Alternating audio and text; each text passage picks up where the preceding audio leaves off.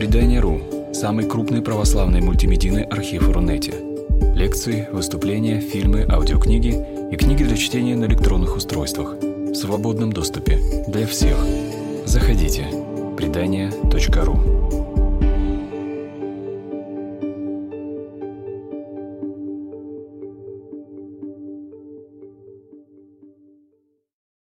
Меня зовут Валерия Михайлова, я представляю портал предания, и в рамках лектория портала а, сейчас мы будем слушать лекцию или вебинар об инсульте. А, мы пригласили замечательного эксперта Асю Доброжанскую, это врач-реабилитолог, сотрудник фонда э, ОРБИ, фонд борьбы с инсультом, а, специалист, соответственно, по реабилитации после инсульта. Ася нам расскажет э, какие-то базовые вещи об инсультах, почему они случаются, почему кто-то переносит их легко, кто-то очень тяжело, можно ли их предвидеть, предотвратить, а, как реабилитироваться, какие ошибки совершаются при реабилитации. В общем, далее мы услышим а, небольшую лекцию, вы увидите презентацию на экране. Ну и, собственно, я передаю слово Ате. Единственный технический момент, а, если у вас есть какие-то проблемы со звуком и, или с видео, пожалуйста, дайте знать. Также вы можете писать вопросы в чат, и позже, а, после, собственно, лекции, вы сможете их задать. Ну что, начинаем? Добрый день, уважаемые слушатели. Сегодня мы с вами говорим об э, инсульте, о том, какие причины вызывают это заболевание, что при нем происходит, каково лечение от инсульта и особенности восстановления после инсульта. Меня зовут Ася Анатольевна Доброжанская, я врач, эрготерапевт. Я занимаюсь реабилитацией пациентов, перенесших инсульт. Инсульт – чрезвычайно распространенное заболевание, и его распространенность становится больше, инсультов происходит больше, причем заметно больше. Ну, не могу сказать, что с каждым годом, но каждые несколько лет мы видим заметное увеличение. И контингент людей становится моложе. Наши пациенты с инсультом. Инсульт бывает двух видов. Это инсульт геморрагический инсульт ишемический. При геморрагическом инсульте происходит разрыв кровеносного сосуда и излитие крови в ткани мозга. При ишемическом инсульте просвет сосуда, который несет кровь, а с ней кислород, питательные вещества в мозг, закупоривается тромбом, атеросклеротической бляшкой или сжимается спазмом. Во всех перечисленных случаях сосуд перекрывается и возникает зона кислородного или нового голодания, которая приводит к гибели этой ткани. Ну, говоря упрощенно, тяжесть геморрагического инсульта тяжелее, тяжесть его больше, э, тяжесть ишемического инсульта меньше. То есть ишемический легче, чем геморрагический. Специфическим лечением инсульта, именно лечением инсульта, который начался, являются методы, которые перечислены на данном слайде, который вы видите перед собой. Это растворение тромба сгустка крови специальными веществами, или же хирургическое удаление тромба, хирургическое восстановление э, проходимости кровеносного сосуда или замена части стенки сосуда искусственным искусственной трубкой, так называемым стентом. Эти методы имеют ограничения по времени. Для растворения тромба или тромболизиса это 4,5 часа с момента первых симптомов. Для остальных методов это время составляет 6 часов. Только перечисленные методы, так называемая реперфузионная терапия, являются специфическим лечением инсульта, когда возможно снизить или вовсе убрать повреждающий фактор. Все эти методы могут быть применены не у всех пациентов и не всегда. Эти методы имеют как показания, то есть условия их выполнения, так и противопоказания. А, условиями является то окно в 4,5 часа, о котором я говорила, возраст до 80 лет, также от 18 до 80 детям не проводится тромболитическая терапия, и отсутствие противопоказаний, которые, список которых вы увидите ниже. В идеале, чтобы говорить о том, что мы отмотаем время назад, что мы вернем все до болезненное состояние, э, нужно говорить о времени проведения реперфузионной терапии, проведения тромболизиса один час. Если вы окинете этот список э, даже беглым взглядом, вы увидите, что он достаточно большой, сложный. Применение тромболизиса или тромболитической терапии не всегда возможно. Если тромболизис не был сделан, или нет возможности его сделать, инсульт мы считаем свершившимся повреждающим эпизодом. Инсульт произошел. Давайте вернемся к рискам, которые есть э, у людей и э, считаются нами статистическими факторами, предрасполагающими к инсульту. Первые, основные и главные эти факторы это мерцательная аритмия или фибрилляция предсердия, это нарушение сердечного ритма. Особенно это пароксизмальная форма фибрилляции предсердия. Это то нарушение ритма, при котором, должна сказать, инсульт станет только вопросом. Эта форма нарушения сердечного ритма поддается коррекции, поддается лечению. Ее надо выявить, и аккуратно, дисциплинированно лечить. Далее это сахарный диабет, заболевание, которое делает сосуды хрупкими, ломкими, утрачивающие свою эластичность, э, утрачивающие функцию определенного дотели, определенного покрытия сосуда. И все это, все перечисленное ведет к сосудистому эпизоду. Остальные э, факторы – это излишний вес, особенно так называемый висцеральный жир, сосредоточенный на животе у человека. Это малоподвижность. И это стеноз. В основном атеросклеротически бывают еще врожденные известия стенозы, то есть сужение сонных артерий и позвоночных артерий. Повышенный уровень холестерина, нестабильная гипертония, опасные, э, даже не столько высокие цифры давления, сколько скачки давления. Кстати, то же самое с сахаром. Опасен не столько высокий сахар, сколько скачки сахара. Курение, которое действует на сосуды так же, как действует диабет, делает их ломкими, хрупкими. Э, заболевания сердца, э, которые изменяют клапаны сердца, например, имеется климатическое поражение, люди, которые перенесли операции по замене клапанов, находятся под высоким риском. Бактериальные э, эндокардиты, аневризмы левого желудочка, перенесенный инфаркт. Наличие у человека одного или нескольких этих обстоятельств делает его уязвимым для инсульта. Таким образом, это вынуждает его к более внимательному отношению к своему здоровью, к ведению здорового образа жизни, включающего правильное питание и движение, и к прохождению скринингов. Итак, профилактика инсульта – это а, правильное питание, движение и периодические чекапы в возрасте после 50 лет. Можно и раньше, но после 50 сделать это обязательно. А, я рекомендовала бы анализ крови на полный липидный профиль, то есть который будет включать общий холестерин, триглицериды, липопротеины низкой плотности и липопротеины высокой плотности. Просто запомните, что там должно быть 4 показателя. Анализ крови на свертываемость. Оптимально, если вы сдадите анализ, который будет называться АЧТВ. Анализ на сах крови на уровень сахара.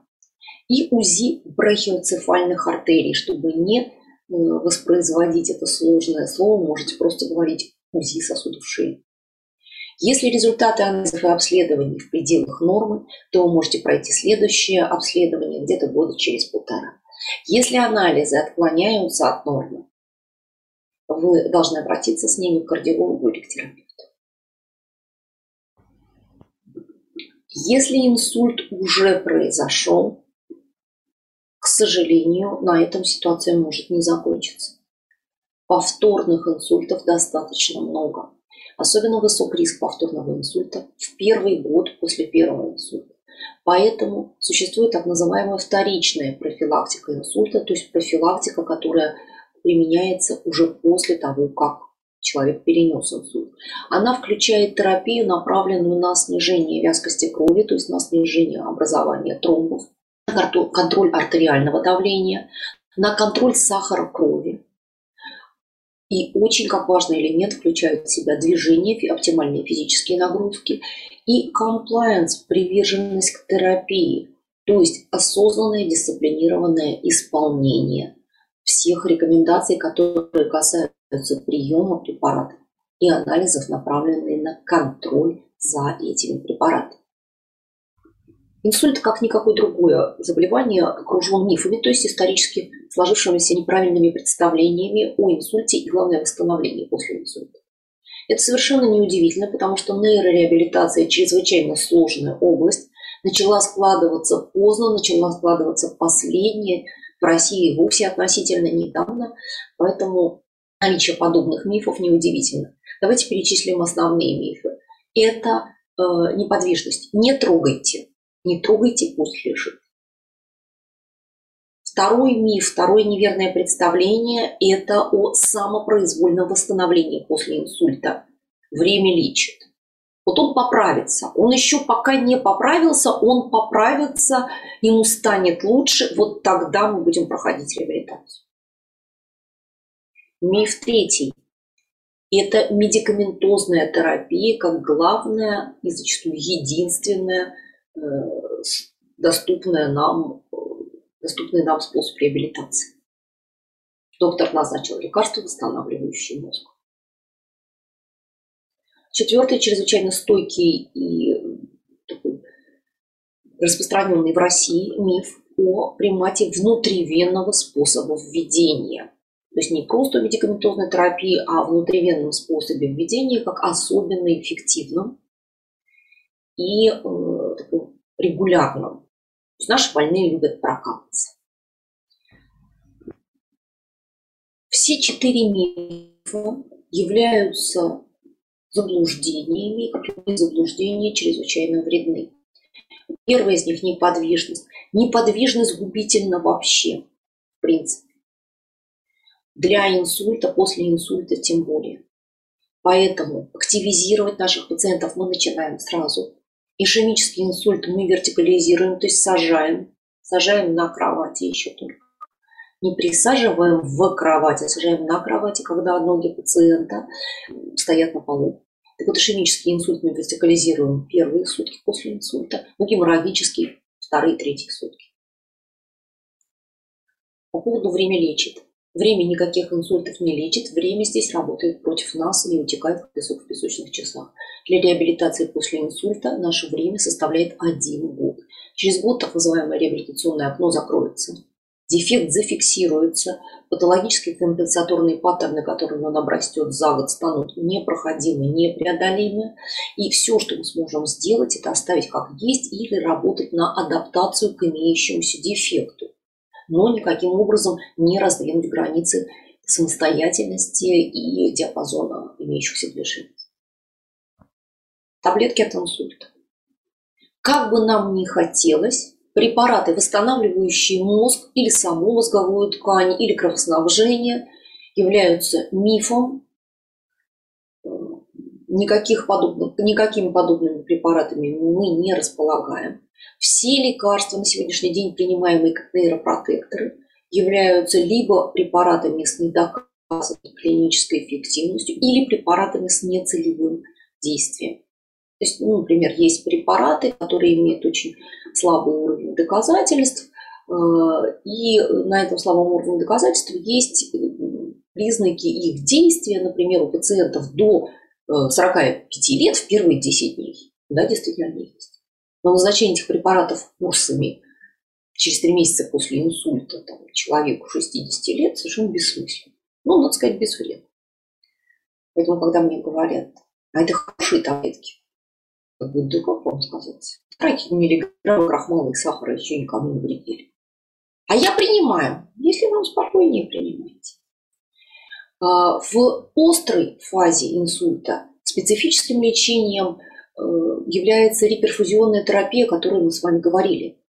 Это хирургическое удаление тромба, растворение тромба, замена стенки сосуда, участка сосуда хирургическая и так далее. Это тромболизис, тромбоэкстракция и другие виды реперфузионной терапии. В ситуации, когда уже инсульт произошел, мы считаем его свершившимся повреждающим событием, никаких таблеток или других там, э, препаратов в растворах на этот счет не имеем. Любимое россиянами периодическое внутривенное капельное введение является, как правило, шаманством и никакого эффекта восстановления, реабилитации, восстановления речи, восстановления движения, нормализации артериального давления не дают и быть не может. То есть э, это некая процедура ритуального свойства, которая является для людей э, преодолением тревоги, э, одиночества, социальной изоляции и так далее. То есть он обращается куда-то, получает это внутривенное введение препарата, вместе с ним ощущение, что он что-то делает для своего здоровья. Делать себе капельницы достаточно легко, это делается чужими руками, в то время как нагрузить себя физическим движением, измерять артериальное давление, вести дневник давления, контролировать сахар крови, соблюдать диету скучно и неинтересно. Хотите капаться, капайтесь. Но помните, что это не смысл. Когда у нас существует инсульт, как свершившееся повреждающее событие, мы оцениваем объем неврологического дефицита, то есть, говоря простым языком, мы оцениваем, что мы потеряли, и приступаем к реабилитации. Помните, что реабилитация – это не некое общее улучшение клиента.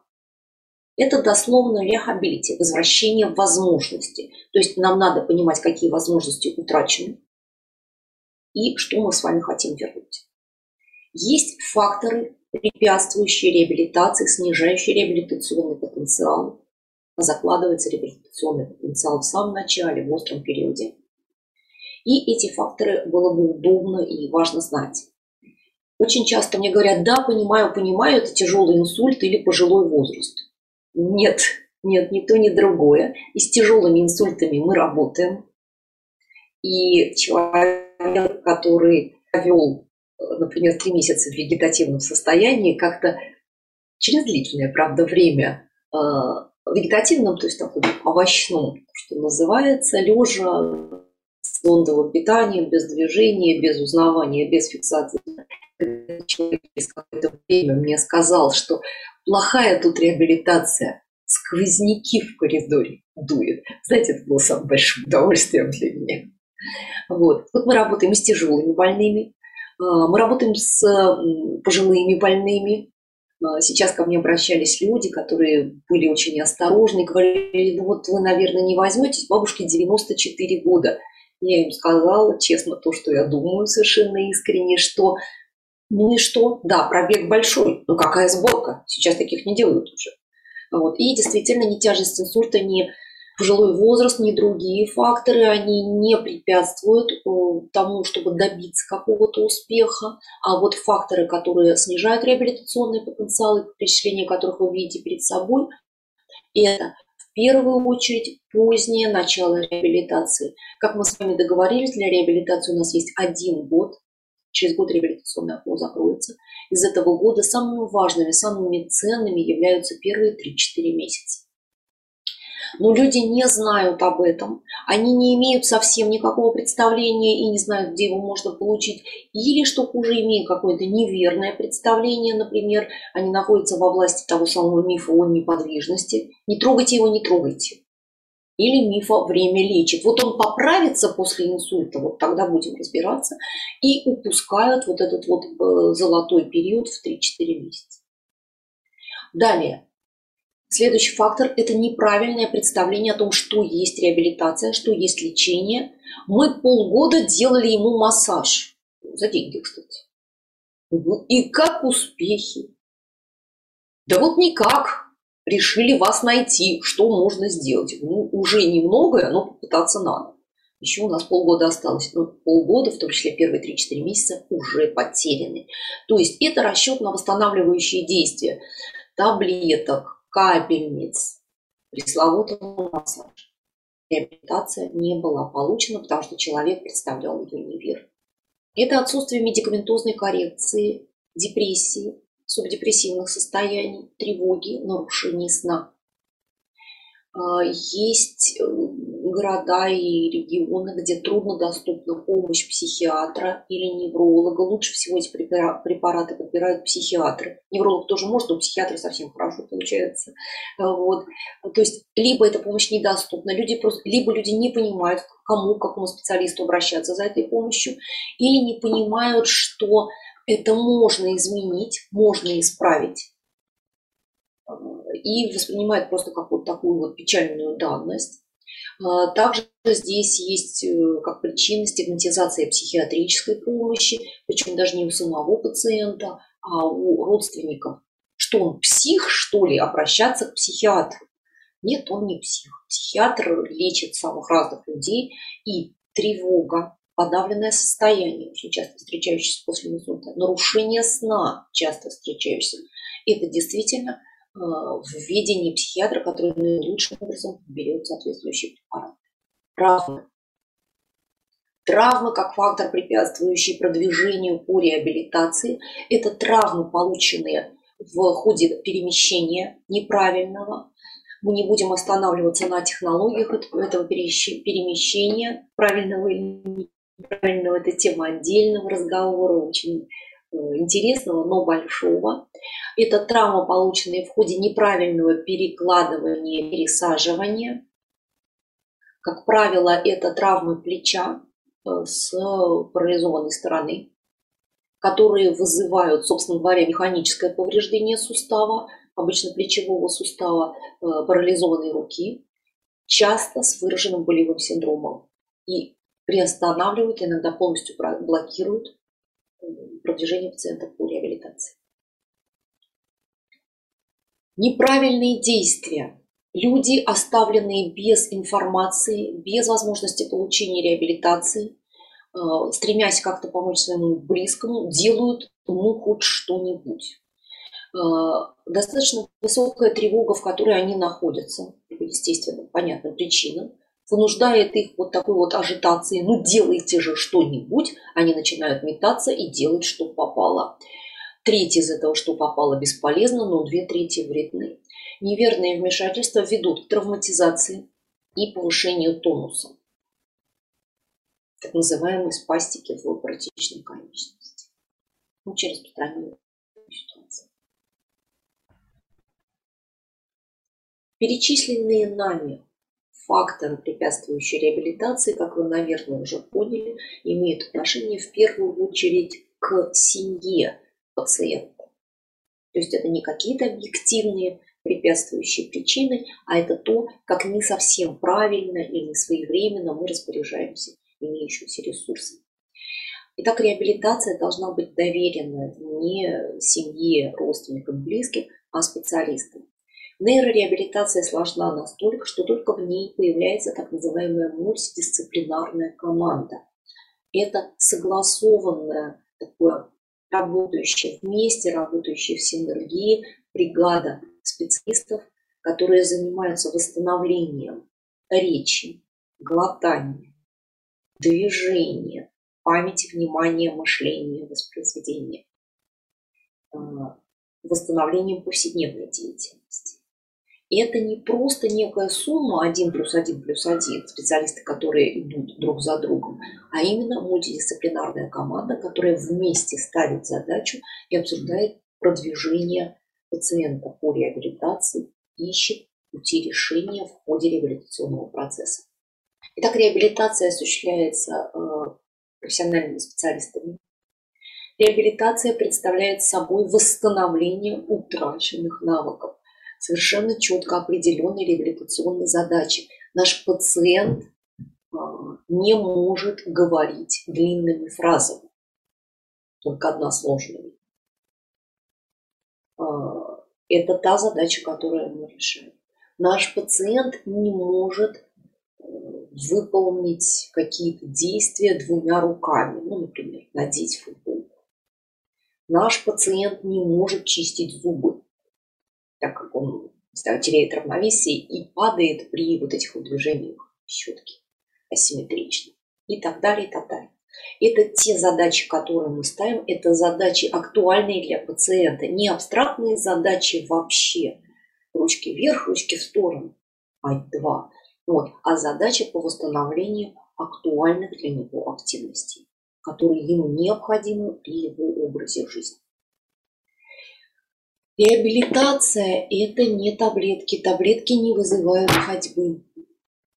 Реабилитация – это не массаж. Массаж после инсульта приятен, но бесполезен. Кстати, я понимаю сейчас э, бурные чувства защитников этой приятнейшей, приятнейшей процедуры, э, что а как же, он совсем бесполезен? Нет, вы знаете, в ортопедии, в травматологии, в детской практике для него есть место, и место достаточно значимое, если не сказать почетное. Ну, ни в коем случае не неврологии. А как же таблетки? Мы с вами говорили про вторичную профилактику. Таблеток у вас будет много, пожизненно. Принимать их надо аккуратно. Это будут препараты, нацеленные на регуляцию вязкости крови, устранение нарушений сердечного ритма, контроль за сахаром крови и так далее, и так далее.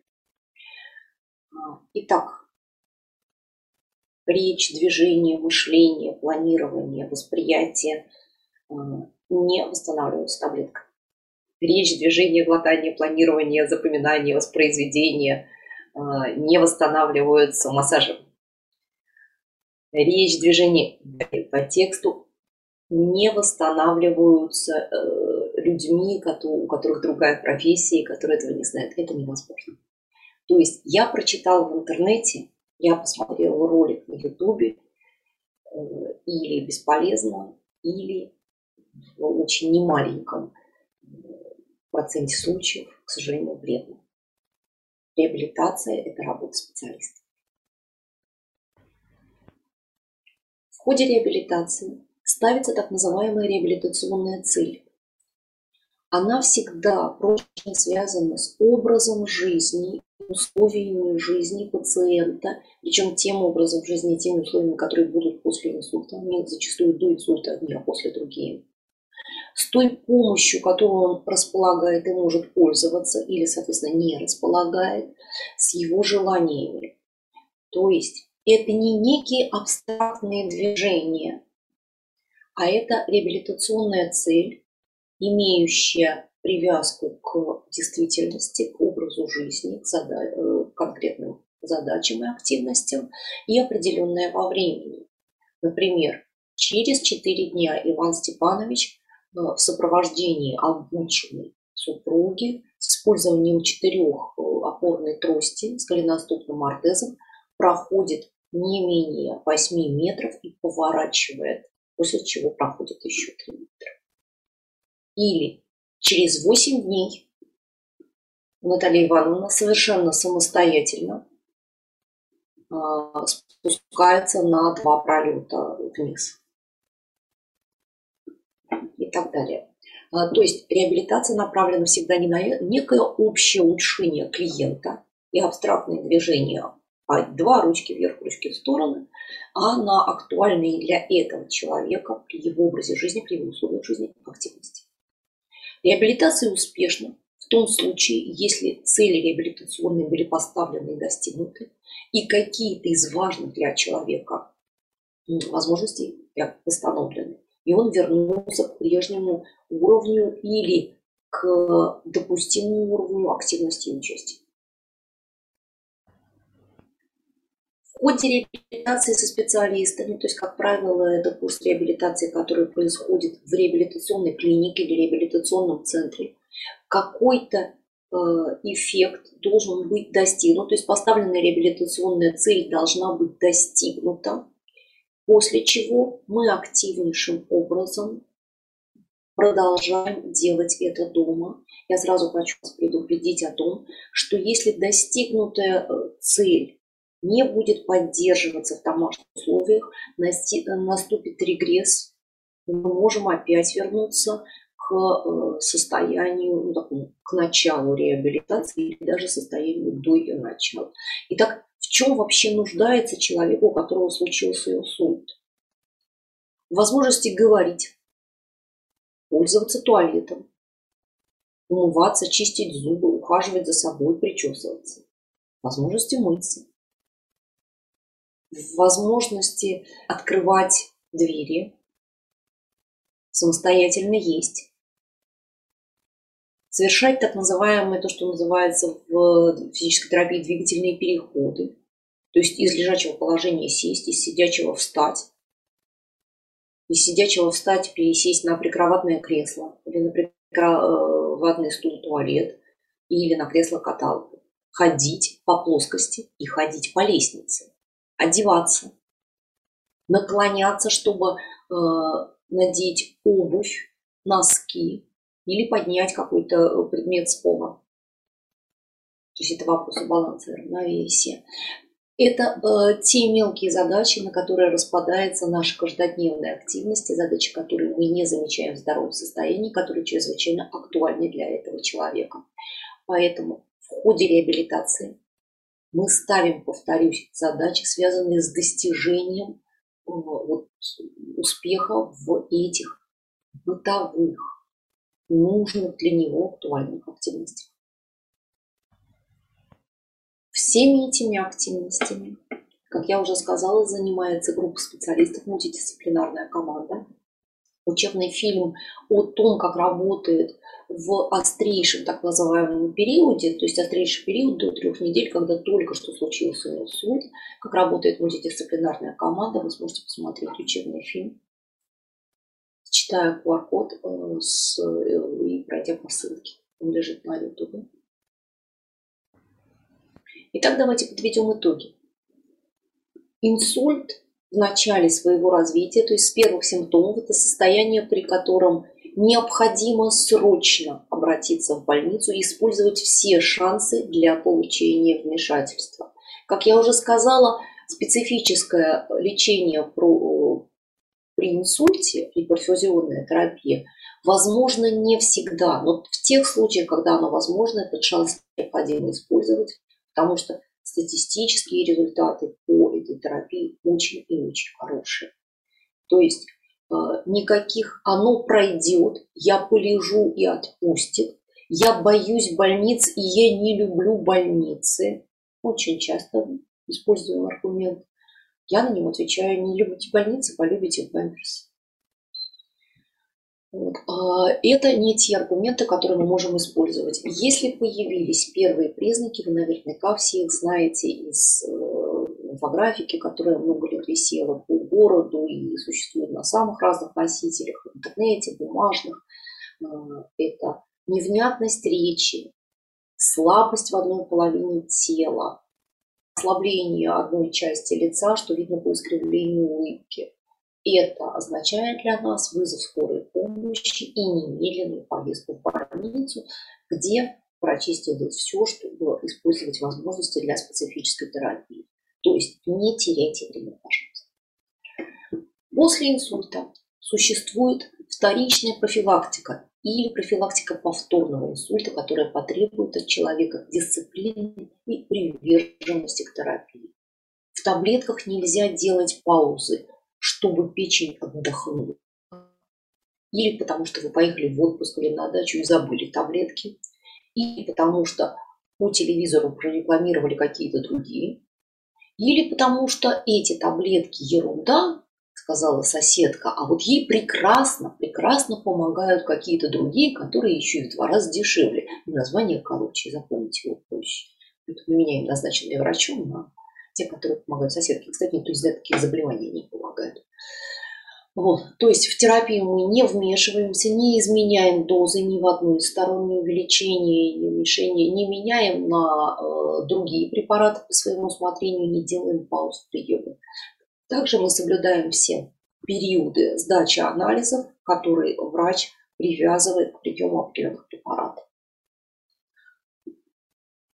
Итак, когда инсульт произошел, мы считаем это свершившимся повреждающим событием, оцениваем объем неврологического дефицита, что мы потеряли, и немедленно, не теряя драгоценного времени, приступаем к реабилитации.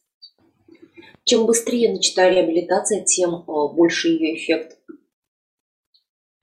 Для реабилитации после инсульта у нас есть ограниченное время, и его не так много. Реабилитация – это работа целой команды специалистов, но никак не массажи, таблетки и прокапаться. Работа этих специалистов достаточно сложная и требует подготовки. По этой причине самостоятельные действия вряд ли будут эффективны, а зачастую будут и вредны.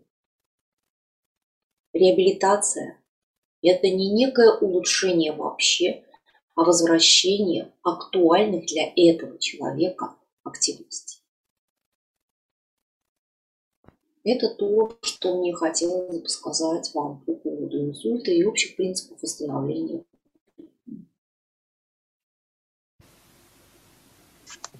Спасибо большое. Очень познавательные лекции, простым языком рассказанные. У нас пока один лишь вопрос, но такой достаточно острый. А, Игорь спрашивает, а, что после, э, после одного года реабилитация невозможна вообще, то есть э, окно закрывается окончательно, неважно, что ты делал в этот год, если я правильно понимаю вопрос – дальше нет никакого смысла? А, нет, Это нет, не вот. совсем так.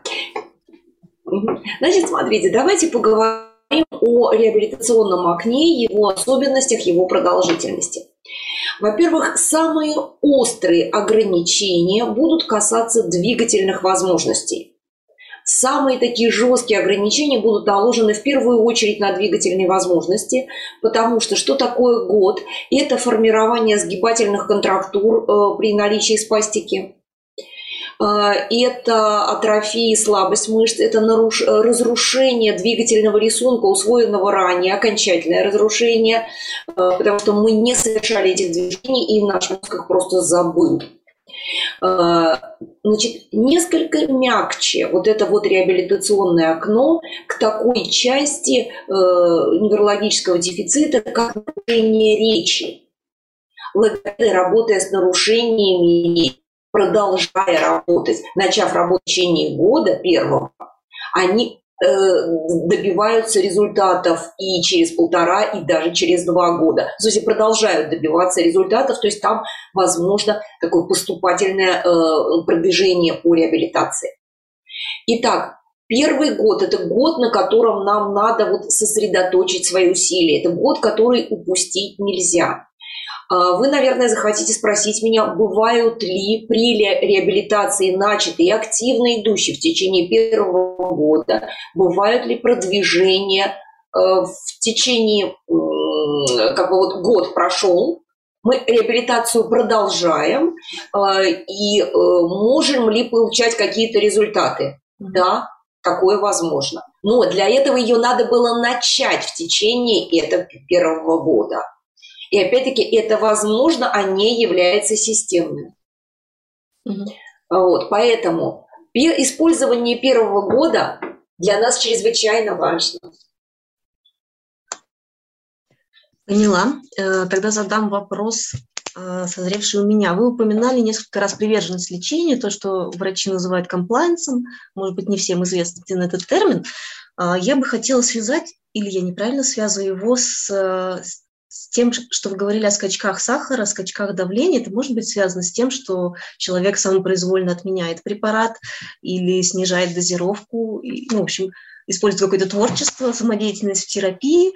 А, может это непосредственно наносить такой вред, о котором вы говорили?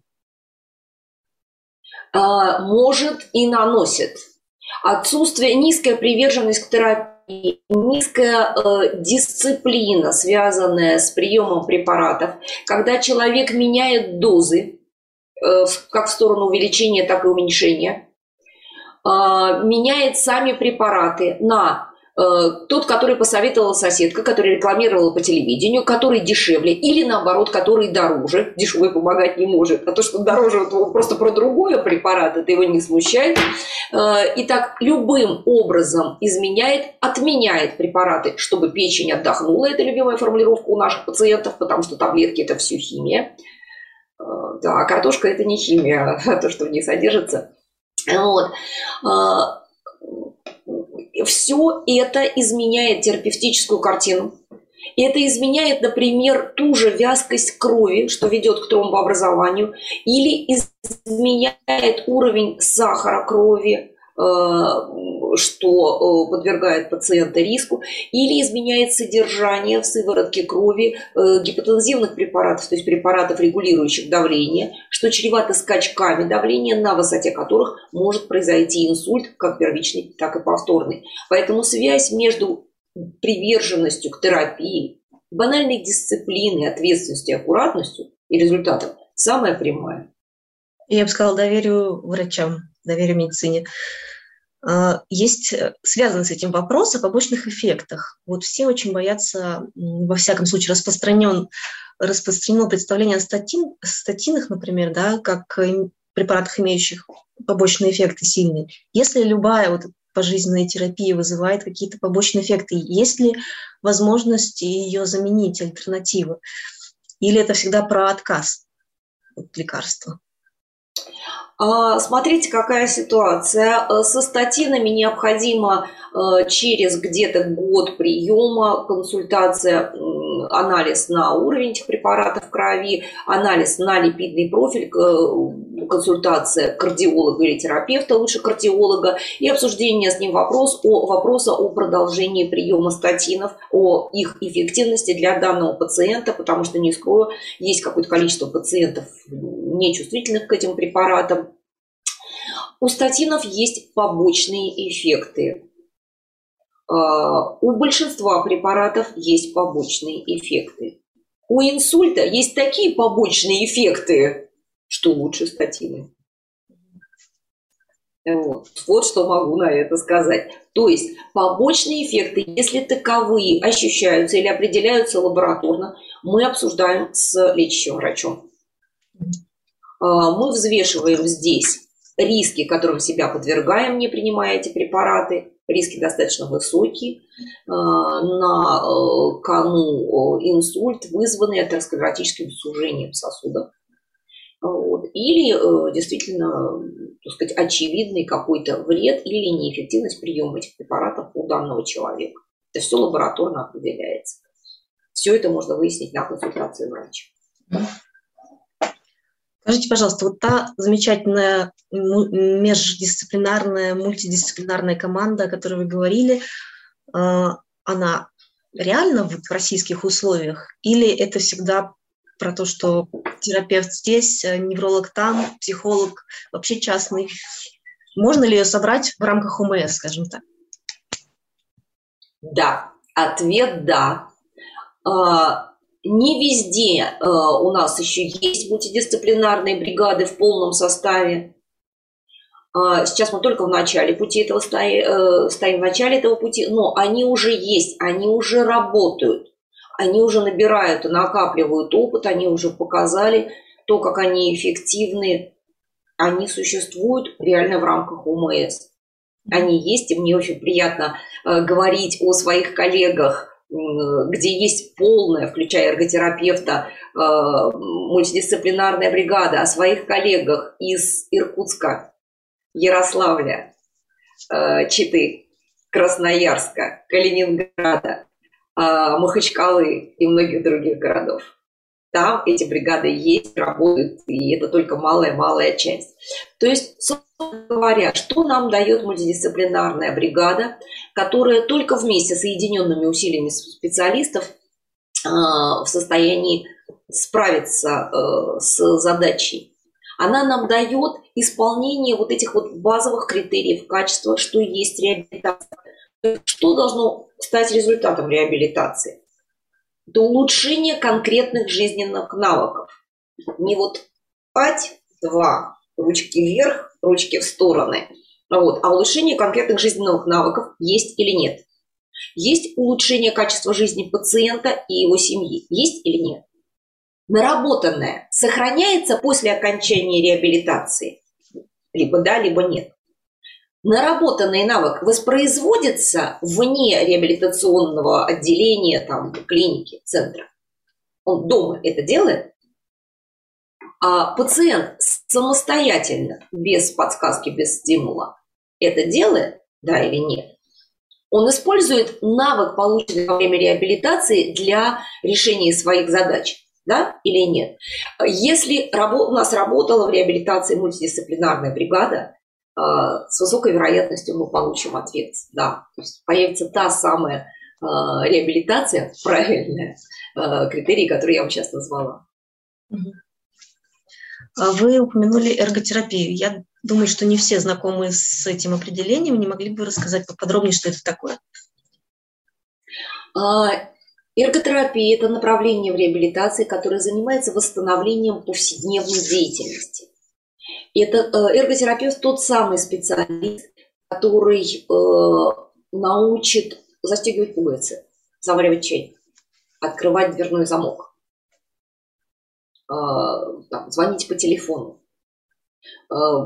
Запросы у людей разные, они зависят от их образа жизни, рода занятий, вкусов и привычек. Да, запрос э, со стороны пациента на то, чтобы вернуться к любимой привычке, а именно грызть ногти, такой тоже был. Я выполнила этот запрос. Вот. А, но в первую очередь это восстановление всегда повседневной деятельности, и это задача эрготерапии. Повседневной деятельностью у нас может быть и умывание, э, мытье, умывание, посещение туалета. Помните, мы с вами в ходе лекции перечисляли, э, в чем нуждается человек, перенесший инсульт вставать, все двигательные переходы, вставание, пересаживание, одевание, умывание, причесывание, еда, чтение, звонки по телефону, пользование компьютером, приготовление пищи и так далее. Вот это то, что находится как бы в ведении эрготерапевта.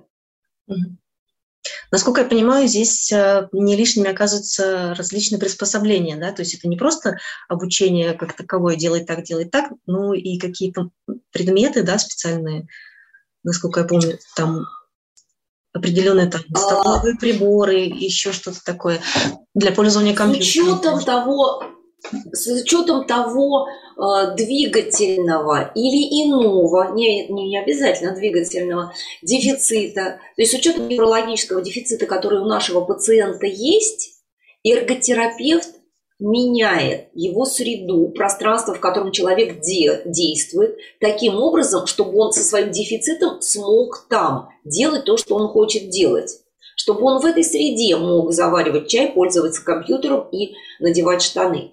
Эта среда, это будет ближе, дальше, выше, ниже, тверже, мягче, больше диаметр каких-то предметов, меньше, крепежи к руке, крепежи к поверхностям, горизонтальным, не скользящие поверхности, разметки, привлекающие внимание и так далее.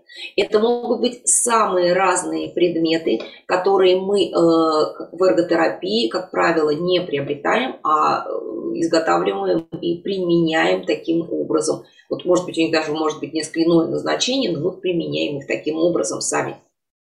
Я э, обращаю ваше внимание, что все эти предметы – адаптивные приборы даже заводского изготовления. Они все применяются эрготерапевтом для решения совершенно конкретной задачи. Для вот этого Петра Ивановича и для этой Натальи Степановны. С ее спастичностью или наоборот вялым порезом, с ее походкой, с ее особенностями зрения, восприятия, нарушениями чувствительности или их отсутствия и так далее, и так далее. То есть адаптивные предметы, сделанные для человека с э, какими-то двигательными или иными дефицитами, существуют. И мы назначаем их, и подбираем их, и меняем, и отменяем, и убираем. Так же, как врач назначает, подбирает и отменяет таблетки. У нас еще один вопрос от слушателей. Есть ли эффект ботулинотерапии при спастике? Конечно, он есть, как же ему не быть. Э, только я думаю, что наш слушатель спрашивает о другом. Э, эффект есть самый прямой, незамедлительно, очень через 10-12 э, дней вы увидите первый, так сказать, эффект, он выйдет на клиническую высоту через 14 дней. Паралич это, как же ему не быть-то эффекту. Это невозможно, чтобы его не было. А вот как вы этим эффектом воспользуетесь, это уже другой вопрос, потому что ботулинотерапия вполне себе эффективный метод э, борьбы со спастикой. И как работает этот метод? Сделав инъекцию э, ботулотоксина типа А, мы получаем э, снижение тонуса мы получаем управляемый паралич, который сам собой пройдет где-то ориентировочно через 3 месяца после первой инъекции, уже через сократится этот срок до одного месяца при повторных э, инъекциях. И вот именно это э, время сниженного тонуса для нас является реабилитационным окном, в ходе которого мы должны осуществить все реабилитационные вмешательства, всю работу с физическим терапевтом, с эрготерапевтом по восстановлению функции этой конечности. Если мы сделали бутолотоксин и сели с, эти, с этой рукой или этой ногой на диван и просидели на нем все время, пока он действовал, мы просто не воспользовались этим эффектом. То есть это не лекарство, это, окно для, это формирование окна для реабилитации. Mm-hmm. И да, реабилитация на фоне БТА вполне себе дает эффект. У нас осталось еще совсем немного времени, минут восемь. И напоследок я спрошу, опять же, про реабилитацию, насколько здесь важна самостоятельность пациента и, и какие действия родных могут помочь, могут помешать. Это очень значимый надо сказать, объемный вопрос. Самостоятельность пациента, я бы сказала, что э, важна включенность пациента в процесс. Реабилитация по принципу «вот я лег, прыгайте вокруг меня, радуюсь здесь» не получится. Так не выйдет, это не сработает. Просто не выйдет. Пациент – участник реабилитационного процесса. Семья, которая включена в, как бы в, эту, в эту жизнь, составляет такую вот сферу, среду, она участник реабилитационного процесса. Если семья хочет, чтобы пациент реабилитировался, а пациент не хочет, к сожалению, ситуация малоэффективна. То есть мы можем пойти по такой низкоэффективной стратегии реабилитации, компромиссной, маленькой совсем, эм, поставив какие-то не слишком амбициозные цели, маленькие, такие компромиссные, то есть сделать можно больше, но человек не хочет, мы насильно никого не отлавливаем и счастливыми не делаем. Это только Бармалей предлагал эту прекрасную формулу, вы ее помните, что у меня все станут счастливыми, как миленькие. Но это у Бармалея, у нас в реабилитации так не получается. Вот. Поэтому вовлеченность пациента, она необходима. Он должен быть не столько самостоятельным, сколько заинтересованным в результате. И он должен понимать свою ответственность. Он не объект, который лежит, а его там, не знаю, массажируют, там втыкают в него иголки, прикладывают к нему электроды э, аппаратов э, физиотерапии. Он человек, который будет работать. Здесь прямая зависимость, как в спорте. Сколько ты вложил сил, они прям пропорциональны результату. Э, что же касается действий семьи, э, если э, обратное также работает, если пациент хочет реабилитации, хочет эффекта, а семья этого не хочет, то тоже вероятность успеха у нас чрезвычайно мала.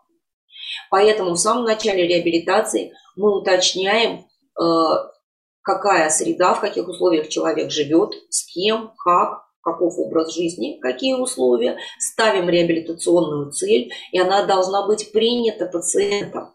Он должен э, понимать, что да, ему необходим, да, он, он согласен с тем, что ему необходимы вот эти вот один пролет вниз и три ступеньки с крыльца, чтобы и повороты, чтобы дойти до той лавочки, где ему было бы комфортно э, сидеть, что ему необходимы эти захваты Потому что, как сказала одна моя пациентка, без огурцов консервированных, я если огурцы не закатаю, сказала она, для меня жизни нет. И я однозначно принимаю вот эту парадигму. Человека без огурцов закатанных жизни нет. И нам эти огурцы нужны, и они наша реабилитационная цель. То есть, если э, мы все эту цель разделяем, у нас все э, шансы ее добиться. Э, мешают, мешающим являются э, искаженные и завышенные представления о реабилитации. Сделайте как раньше. Как раньше не будет. Чиненное, ремонтированное никогда новым не будет. Склеенное новым не будет. Оно будет целым склеенным. Но склеить можно. Реально. Мы делаем.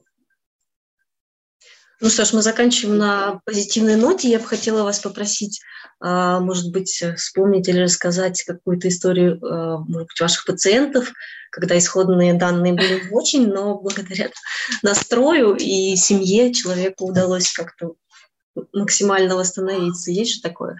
А, вы знаете, я с большим удовольствием работаю с пациентами, э, проживающими в частных домах, потому что это большое многообразие движений, очень высокая мотивация, потому что они там, ну, если они не сделают, то никто не сделает. У меня был пациент, проживающий одиноко, при этом имеющий очень такое серьезное хозяйство, целый совхоз там завел. И пациент с плохой ходьбой, с очень высокой спастичностью говорил мне, ну, что, доктор, могу сказать, кончена жизнь, кончена.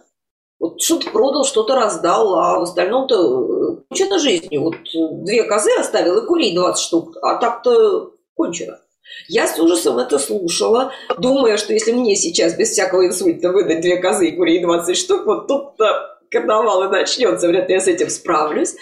И э, мы какое-то время работали, и он э, очень, надо сказать, добросовестно, настолько добросовестно и как бы включенно выполнял такие домашние задания в реабилитации, что позволило подключить и телемедицину и с ним общаться удаленно. И э, сейчас, э, и через какое-то время, по-моему, через э, 5 месяцев, он мельком сообщил о приобретении культиватора.